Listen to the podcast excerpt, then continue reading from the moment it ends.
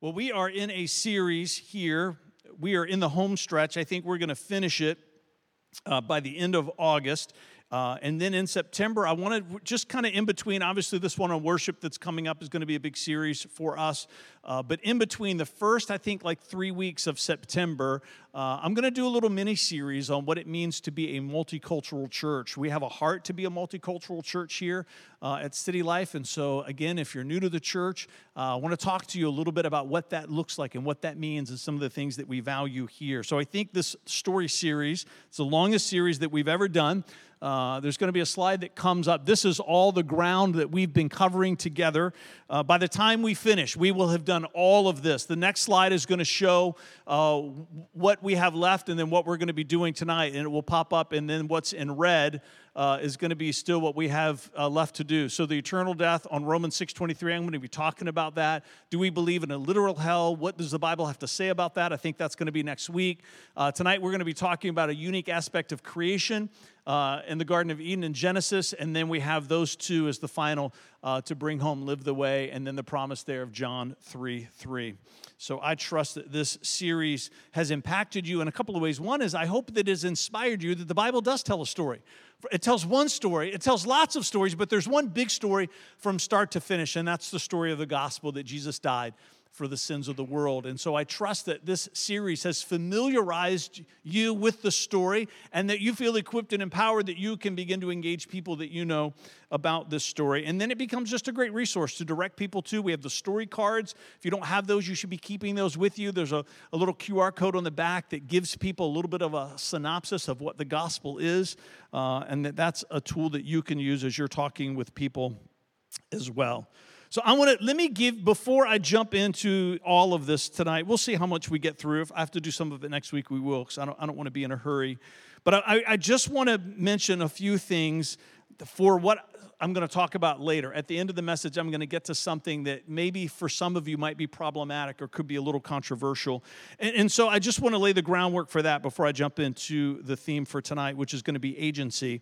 But this is Hebrews 10 24. And many of you know this work. It, it talks about us provoking one another, another to loving good works. Now, some translations, they don't like to use the word provoke. You got you to go all the way to the King James to find provoke. They change it to stir up or encourage or motivate. But in the Greek, it's provoke.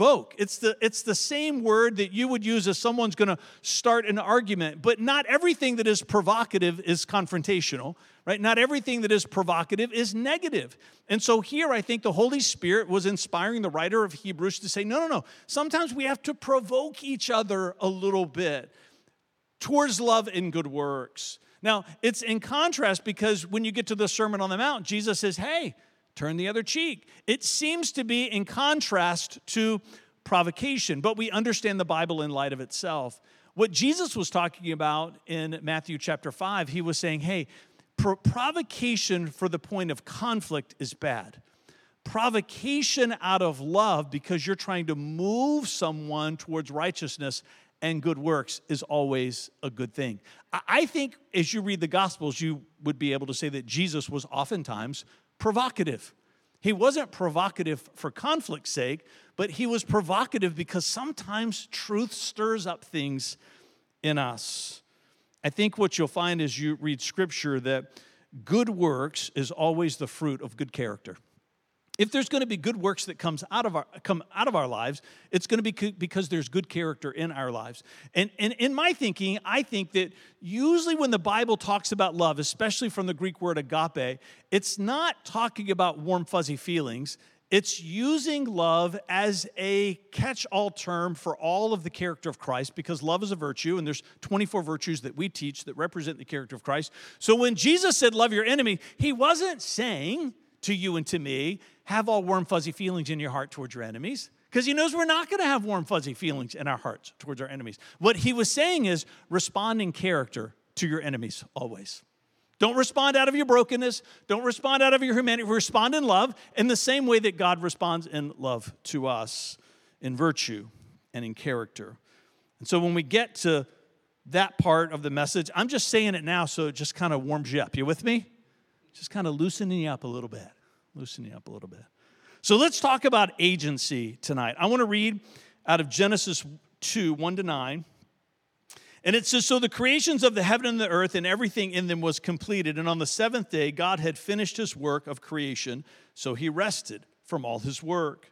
And God blessed the seventh day and declared it holy because it was the day when he rested from all of the work of creation. This is the account of creation of the heavens and the earth. The creation narrative in the Bible, you can find it in Genesis 1 and in Genesis 2. They're not in contradiction to each other, we understand them together with each other. When the Lord God made the earth and the heavens, neither wild plants nor grains were growing on the earth. For the Lord God had not yet sent rain to water the earth, and there were no people to cultivate the soil. Instead, springs came up from the ground and watered all the land. Then the Lord God formed the man from the dust of the ground, and he breathed the breath of life into man's nostrils, and the man became a living person. Then the Lord God planted a garden in Eden in the east and there he placed the man that he had made, meaning that the Garden of Eden wasn't all the world. He created all the world, but then he created a very specific place where he put the very first man and the very first woman. The Lord God made all sorts of trees grow up from the ground, trees that were beautiful, that produced delicious fruit. And in the middle of the garden, he placed the tree of life and the tree of the knowledge of good and evil. We did that earlier in the series. You can get back to that through our podcast if you want to learn more about that. See, some of the things that God created, He doesn't state. They're things that we're supposed to observe. Are you with me? He, the Bible doesn't describe specifically everything that's created. Some of it's supposed to happen through observation. And I think, as you're going to see tonight, that one of the things that God created in the beginning of time is something called agency. It's not listed specifically, but it is an observation that we find. Let me give you a definition. This is some research that I did this week, and I've kind of combined a few definitions together. It says agency, it's going to come on the screen, is the sense of control that you feel in your life, your capacity to influence your own thoughts and behavior, and to have faith in your ability to handle a wide range of tasks and situations. Your sense of agency helps you to be psychologically stable yet flexible in the face of conflict or change. The ability to take action or to choose what action to take. 90% of parenting is teaching your children about agency. Are you with me? We, we did, uh, taught a Growing Kids God's Way class. We've taught that for probably for 15, 20 years. And, uh, and we practice that for our kids, that, that curriculum. And one of the things that it says when your child is having a problem with self control, you would have them sit down I'm going to put my mic down. And they would they have to posture this way, putting their, their hands on their knees. Ethan and Claire are both here. They can tell you. They, they, they, they spent some moments in life with their hands on their knees. There's something about posturing your physical body, and the immaterial part of you will, will follow. It's one of the reasons why we kneel when we pray or we raise our hands in worship. There's a principle that we're practicing. Our physical body kind of leads our immaterial self. Part of parenting is teaching your children how to be a steward of their agency, how to exercise their authority for self governance. Agency is uniquely different from free will. They're not synonyms. Agency isn't the modern word for free will. You can maybe say they're cousins. Free will speaks to my opportunity to make decisions without God's controlling influence. God sometimes still has a controlling influence. This is part of the tension of Christianity sovereignty versus free will. Agency speaks to the authority I choose to exercise because of the free will I have. Everybody has free will, not everyone exercises agency. You tracking with me? Everybody has free will, not everybody exercises agency. Agency in Eden. God isn't just introducing Adam to creation. I'm going to read four verses to you, and one's a couple of verses. He's also introducing Adam to the idea of agency. Watch this. This comes out of Genesis 2:15. The Lord God placed the man in the garden. So what it says, to tend and to watch over it. What's that talking about? It's talking about agency. It's God saying, Adam, I'm going to give you some responsibility. Tending over this garden. The idea is that God gave him the responsibility and then God stepped away. it was for Adam to exercise his authority that God had given him to tend to the garden where he lived. Agency. Genesis 2:19. So the Lord God formed from the ground all the wild animals and all the birds of the sky. He brought them to the man to see what he would call them. And listen to what it says. And the man chose a name for each of them. It doesn't say that God gave Adam the list and it says, Adam, these are all the things that I want the animals called. And your job is to introduce these animals to their names. That's not what it says. It says God brought the animals to Adam, and it was Adam's responsibility to pick the names that they would be called. What is that? It's agency, it's authority, it's the ability to choose. Genesis 2 22 to 24. It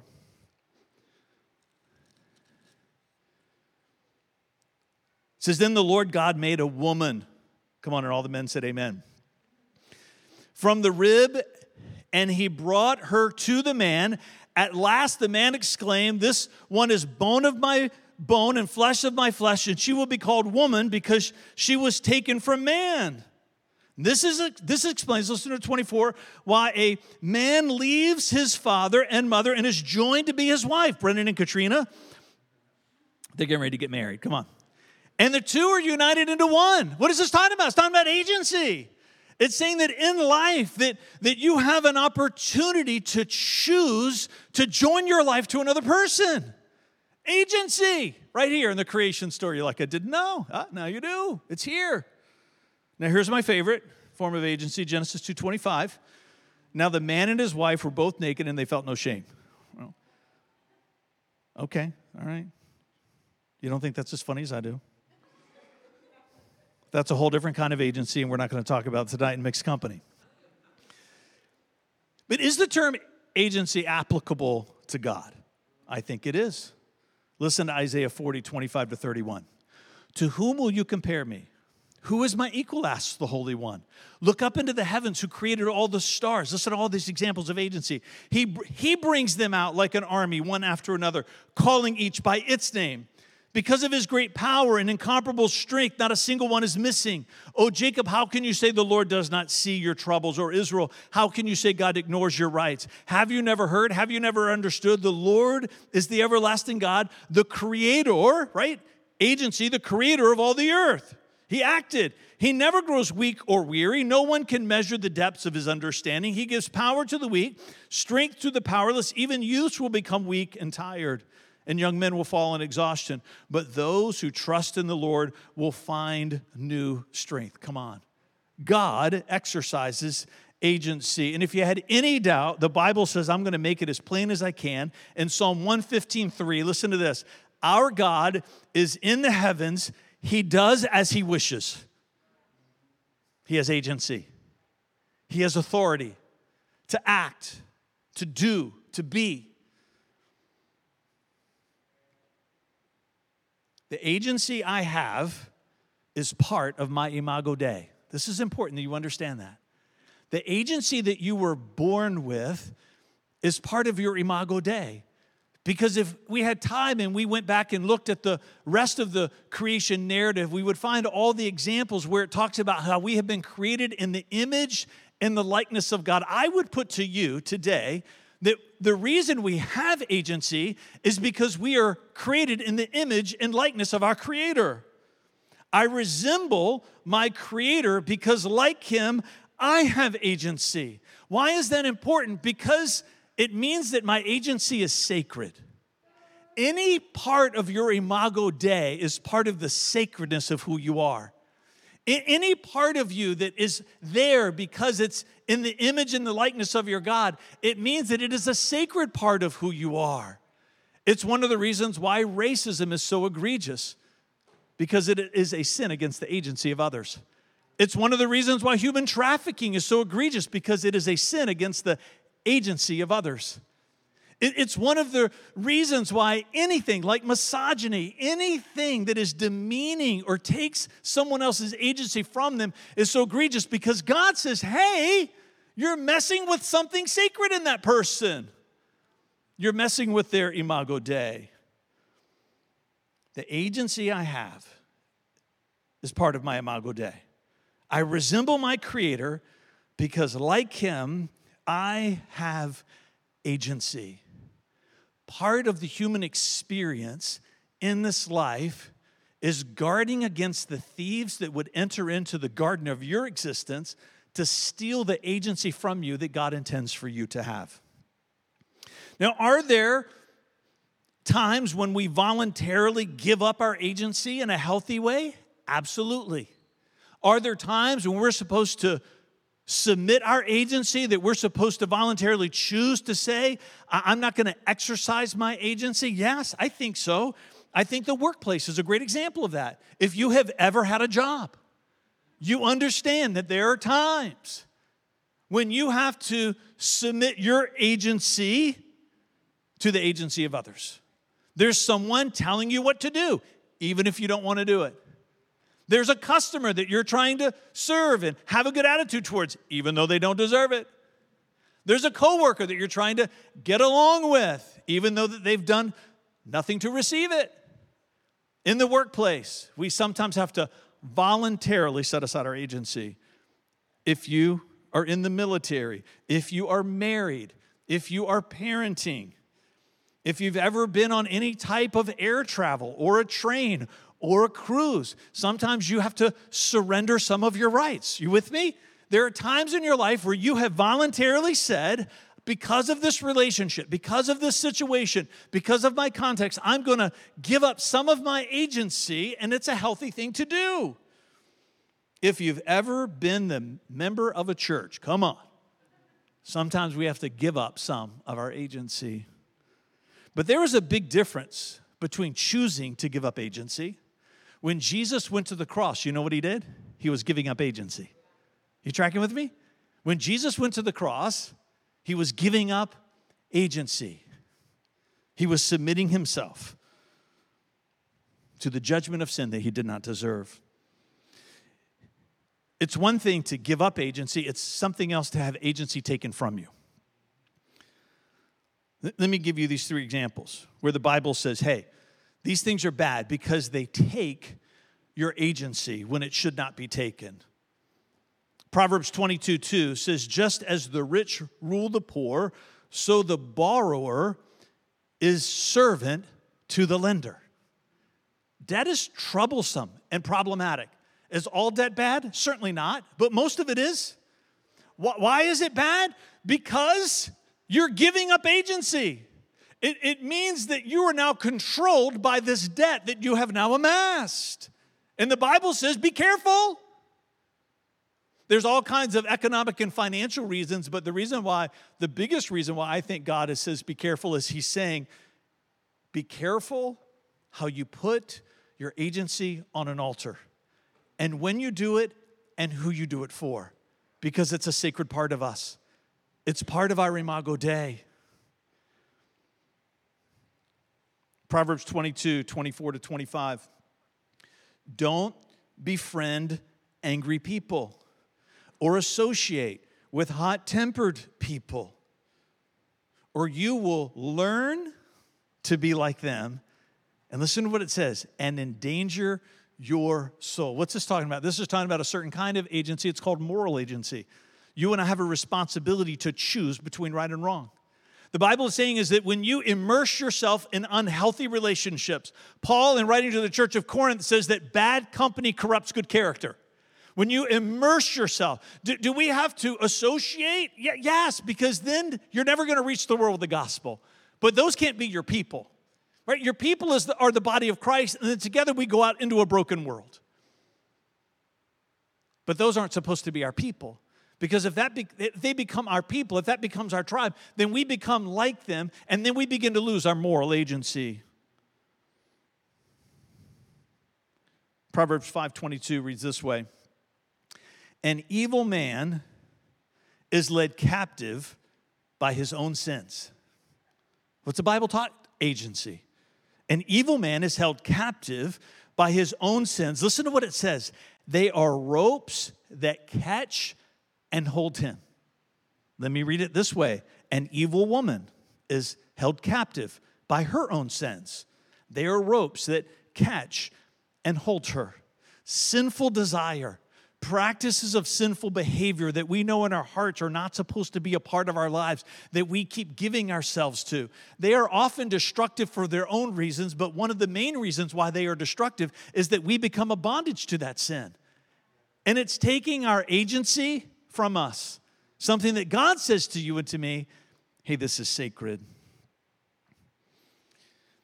There's another thief of agency, and it's past trauma. And oftentimes, trauma is not something that we have willingly entered into, it's when someone has done something to us. Seldom is trauma the result of our own choices, oftentimes, that we are a victim of our circumstance. We're going to hear from two people tonight. I'm going to invite Jennifer to come up.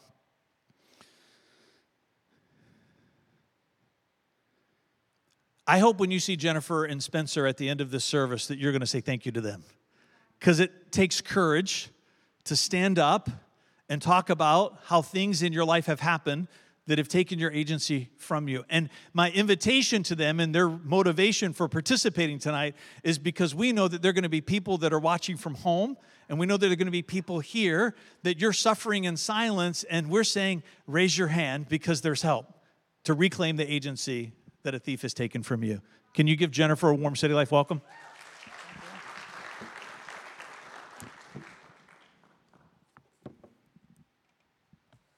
Thank you.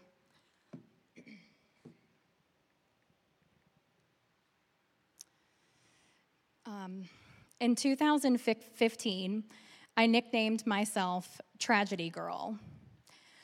Over my life, I survived many heinous abuses.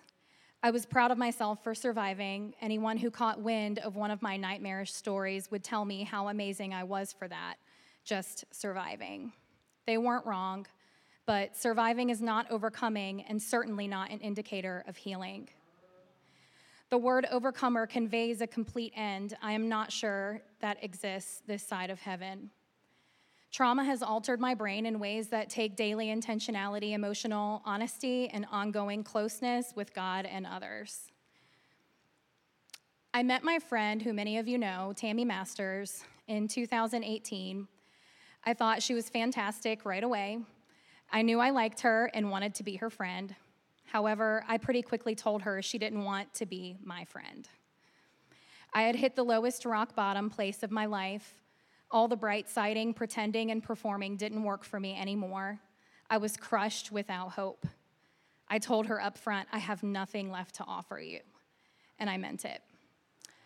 I had high walls of protection. I could not fake a smile, and I was terrified to fathom trusting anyone ever again. But being who she is, she saw through my shards, knocked on my cold stone cave walls, and replied, So you want to come over for lunch? in that moment, I allowed her to see me in my rawest form, and she didn't flinch. That honest confession was the beginning of a journey to true healing and a loving friendship that changed everything. We all need to be seen. No mask, no cleaning up first, no forced smiles, and no, I'm fine when I'm not. This was my very first step to overcoming the robbery of my agency. Had I been vulnerable with someone else, I might have learned it is not safe to be vulnerable, and my real raw self will not be accepted. Thank God he knew what he was doing here. Not everyone can hold space for our real, raw conditions, but it's important to trust that someone somewhere can. Therapists are great for this. When I began to open up and share my story with my safe, sweet friend, it was honestly frightening. She would remind me to not panic as I faced the heartbreaking details. She would say, Whatever God heals, or whatever God reveals, He heals. Those words gave me strength. It turned out that the big T traumas, like violence and sexual abuse, that were obvious to me were just the tip of it, um, but never underestimate the stories and your stories and experiences. Little t traumas like betrayal and emotional abuse are much harder to recognize the impact of, therefore, they're much harder to heal, but they matter greatly. My story is heinous, but one of the most heartbreaking things to me is when someone devalues their story based on comparison. Please don't do that. Remember, we don't know what we don't know. We can't change what we can't face. We can't face what we can't see. We can't see what we can't fathom to believe. But all of our stories are worth exploring. We all deserve to be seen in our stories engaged in safety and love. When I could not go on with the tools I had, I realized I needed change. I prayed for help, and God sent me a friend. One of the fir- first things my friend laid out for me was this idea of messiness.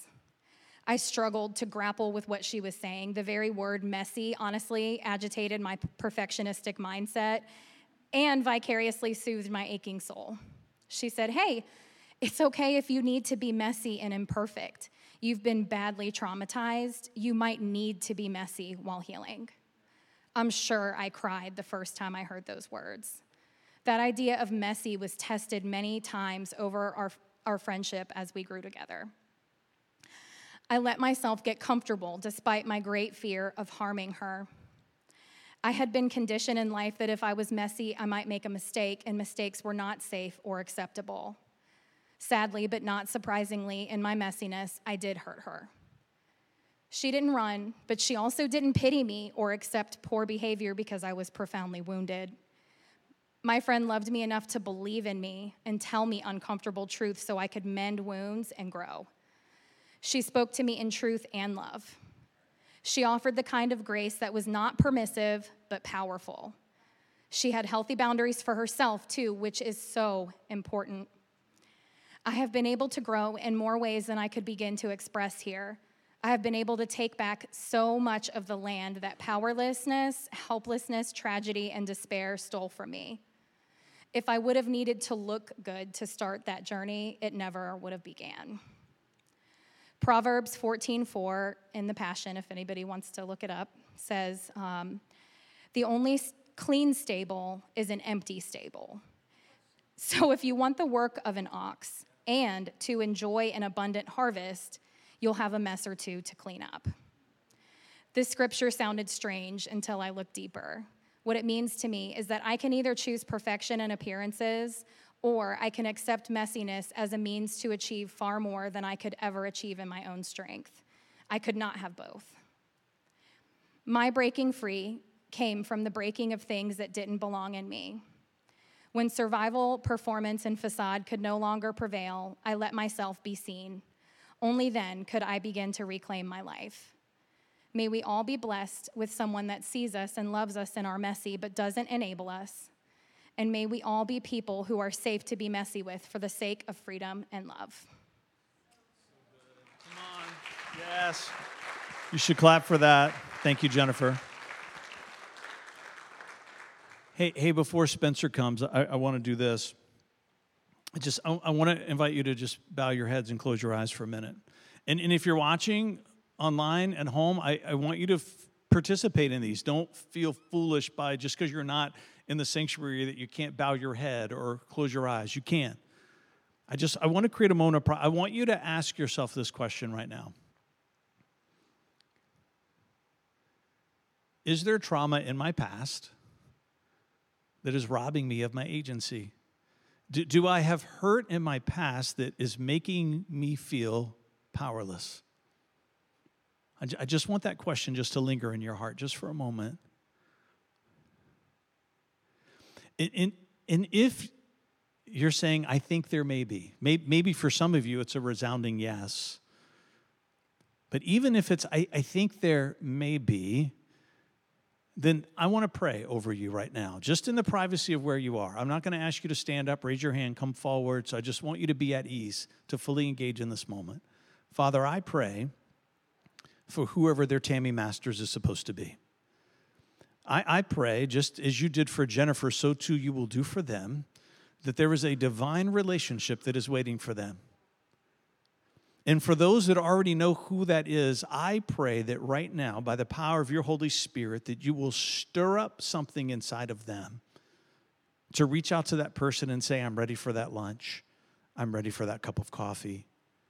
I pray for the Tammy Masters in our church. I pray for the Tammy Masters in our community that you, Holy Spirit, would prophetically prompt them to reach out to some people this week maybe because of a dream they have, or maybe as they're worshiping and praying that a person's face or a name is going to come to mind, and it's going to be someone's face or name that right now is saying, Yes, I have trauma in my past that's robbing me of my agency, that's making me feel powerless.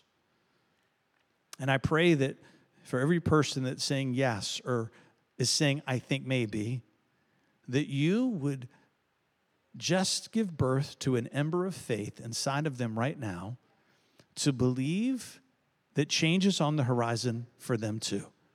Come on in Jesus' name. And everybody said, Amen. How, give Spencer a warm City Life welcome as he comes.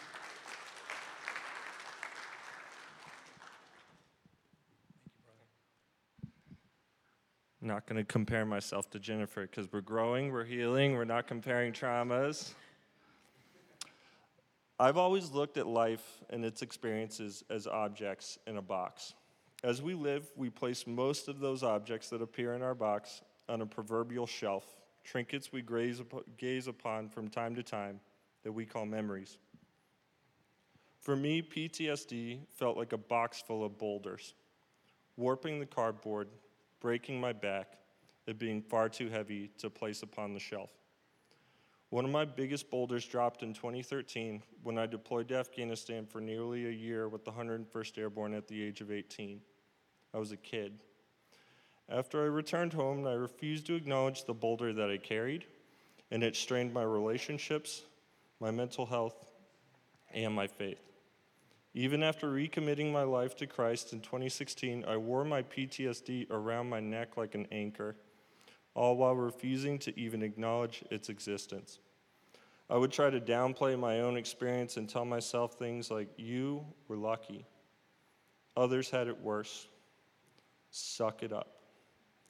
However, reflecting upon or talking about my experiences overseas would send me down into a spiral that would take me days, sometimes weeks, to recover from. I felt that I had lost control of my thoughts, my emotions, and my identity. And it wasn't until 2018 when I was talking with a close friend about his own rough experiences overseas, and I noticed that when he shared his trauma, which would normally send me spiraling, he spoke as if it were just another story. When I asked him, How in the world can you talk about this so casually? He looked at me and he said, Because I reached the point that I had to accept that if I didn't hand over my pain to my Heavenly Father and get help, that I wasn't going to make it. It was that conversation that made me finally acknowledge that I did, in fact, have PTSD and started me on my healing journey of lifting my boulder out of my box to its place on the shelf. Simply the act of acknowledging the fact that I was carrying something so heavy opened the door for the Holy Spirit to move within me and begin mending those broken parts. And professional counseling has given me the practical tools needed to keep that boulder on the shelf and regain agency in my life. And I want to say that again because, men, this is killing us. And professional counseling has given me the practical tools needed to keep that boulder on the shelf and regain agency in my own life. If you are listening to this and you're carrying your own boulder, I just want you to know that you aren't alone. Your God loves you and He wants to carry that burden with you. I promise that He is so much more waiting for you if you will just take that bold step in Him.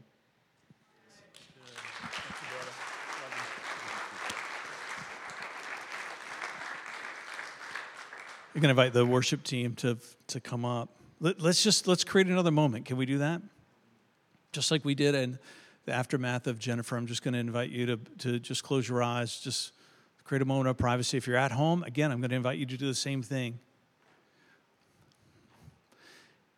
If you serve in the military or have ever served in the military, and it's not just the military, if you are or have ever been a first responder. People forget EMTs, firefighters. PTSD is very real. If you've ever been or are in in law enforcement, PTSD is real. And, and, if, and if that's you, I just, I just want to pray for you. Father, I pray for every person whose story mirrors Spencer's military, first responders, law enforcement, people that work in emergency rooms, people that serve in any capacity where they are constantly exposed to violence, professional counselors.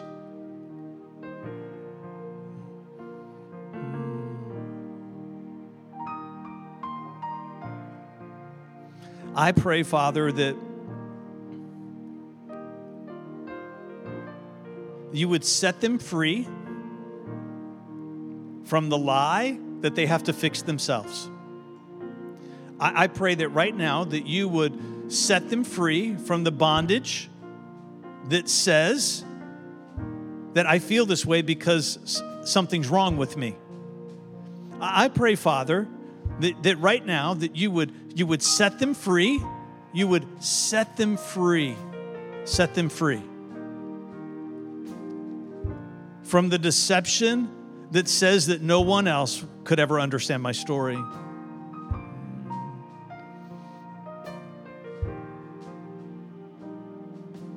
I pray, Father, that for every one of them, every one of you right now, as you hear my voice, as you look back into your story, if there is trauma there that is related to violence in any way, in any way, that you're going to raise your hand in some way. That you're going to call a friend, you're going to call a counselor, you're going to reach out to me. I want you to hear me say there are people that are here in this church who are going to be able to look at you and say, I understand your story.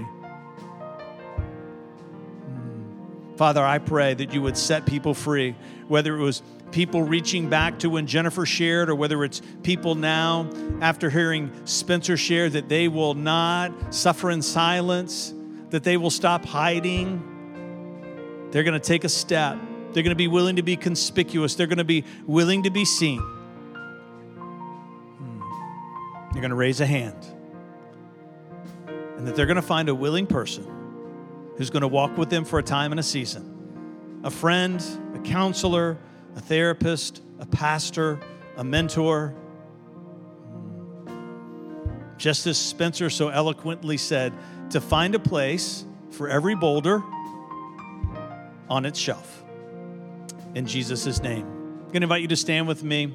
Still want to do this last song. I know we're off the clock a little bit. I want to read this verse before we go into this song.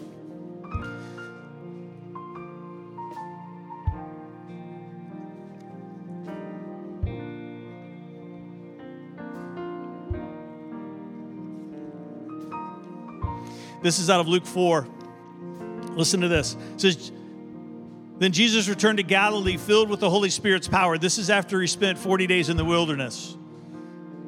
Filled with the Holy Spirit, reports about him spread quickly through the whole region. He taught regularly in their synagogues and was praised by everyone. When he came to the village of Nazareth, his boyhood home, he went as usual to the synagogue on the Sabbath and stood up to read the scriptures. The scroll of Isaiah the prophet was handed to him. He unrolled the scroll and found the place where this was written The Spirit of the Lord is upon me, and He has anointed me to bring good news to the poor. He sent me to proclaim that captives will be released and the blind will see and the oppressed will be set free. What's he talking about? He's talking about agency. He came to give it back, surrendered his so you and I could find ours. And that the time of the Lord's favor has come. He rolled up the scroll, handed it back to the attendant, sat down, and all eyes on the synagogue looked at him intently. And then he began to speak to them. And this is what he said The scripture you've just heard has been fulfilled this very day. I pray, Father, that something would be fulfilled this very day in every life of every person that's listening right now. I pray that something would be, be, be fulfilled this very day for people that are here at 311 Selden Road or wherever they might be, whether they're listening to this years from now, finding it in some archive, that something would be fulfilled for them this very day. That the agency that you created them with, the authority that you have put in them to self govern and to choose and to act, I pray that to this very day, that it would be fulfilled that powerlessness would be chased out of their lives like an intruder that it is. That authority would rise up inside of them in the way that you created them. That their imago Dei, in every way that it has been damaged, in every way that it has been wounded, everything about them that is sacred that someone has taken, or maybe they themselves have given it up, that today would be a day, this very day, that it would be fulfilled. That imago Dei would be healed and restored and whole. In Jesus' name, come on, let's sing together.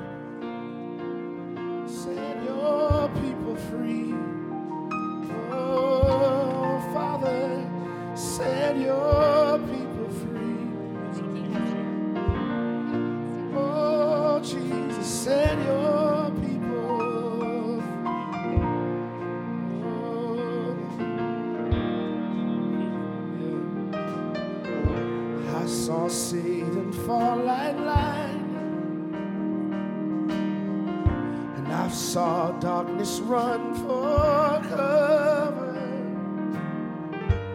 But the miracle that I just can't get over is my name.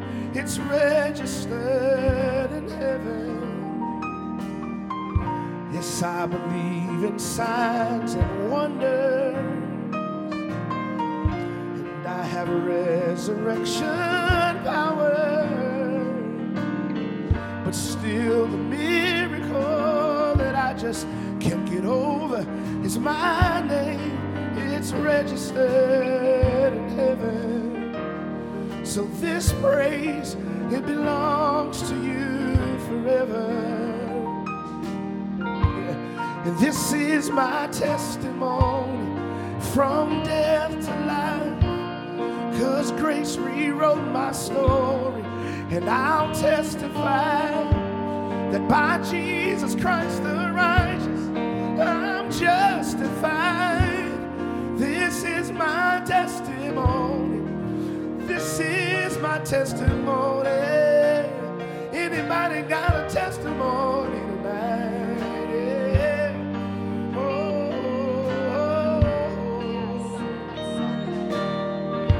I believe in signs and wonders,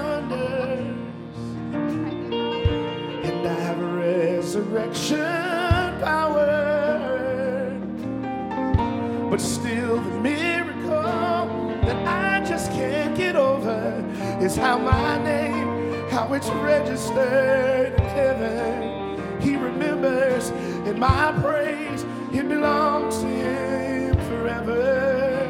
If you got a testimony, say, This is my testimony. Say, From death to life. Cause grace rewrote my story. And I'll testify. Say, By Jesus Christ the righteous, I'm justified. Yeah, this is my testimony. This is my testimony. This is my testimony. Say, from death to life. What do you do? Grace rewrote my story, and I'll testify that by Jesus Christ the righteous, I'm justified. This is my testimony. This is my testimony. No matter what you faced in this life, those of us who have faced trauma, the fact that you're still breathing means that God is not done with you. If I'm not dead, you're not done. Come on, somebody sing this over yourself. The greater things are still to come. Oh, I believe. Say, if I'm not dead, you're not done. He's still got a great life for you. Greater things are still to come. Do you believe it? Oh, I believe. You say, if I'm not dead, you're not done. No. Greater things, greater things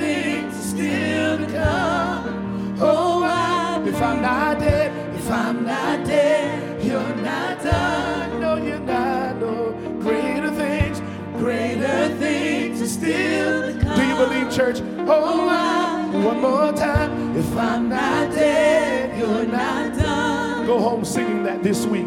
Greater things, Greater things are still to One more time, one more time. Oh, if I'm not dead, if I'm not dead, you're not done. You still got a great plan. Greater things are still to come.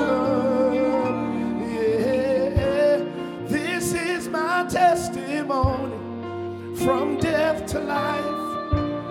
Cause grace wrote my story, and I'll testify, yeah, that by Jesus Christ, the righteous, I'm justified. This is my testimony. Don't be afraid to tell your testimony. Don't be afraid to tell your. Hey, don't forget when we close in just a minute, there are going to be some people that are down here at the front to pray. So if you've got to go get your kids, we want to encourage you to do that. But if you want to hang out and talk, if you could do that outside or down in the cafe, just to keep this as an environment of ministry for us as, as we pray with people. I want to encourage you to the most important reason why God gave you agency is because one day He was going to invite you to choose Jesus to be your Savior. The most important reason why He gave you agency is that one day that you would choose your authority over yourself that you would engage your will that you would say that you would recognize that jesus died for you and now it's your turn to live for him.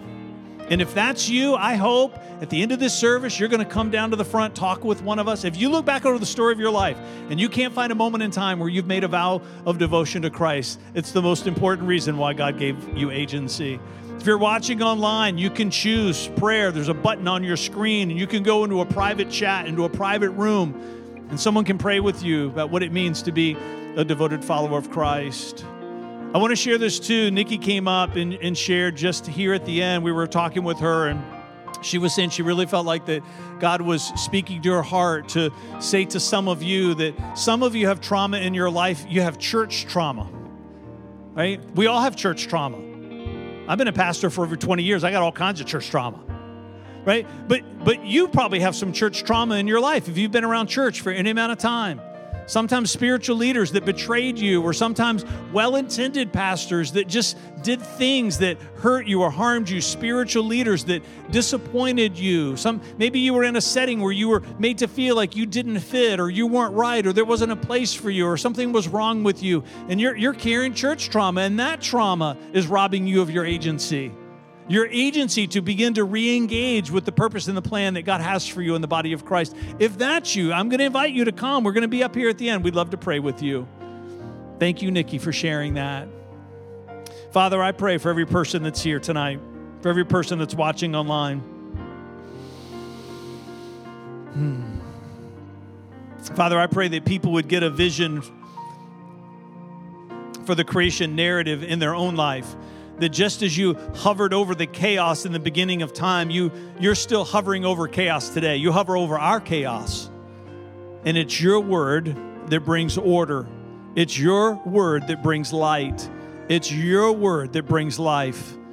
I pray that every person here tonight would have an incredible sense this week of you speaking over us. In Jesus' name, come on, and everybody said together, Amen.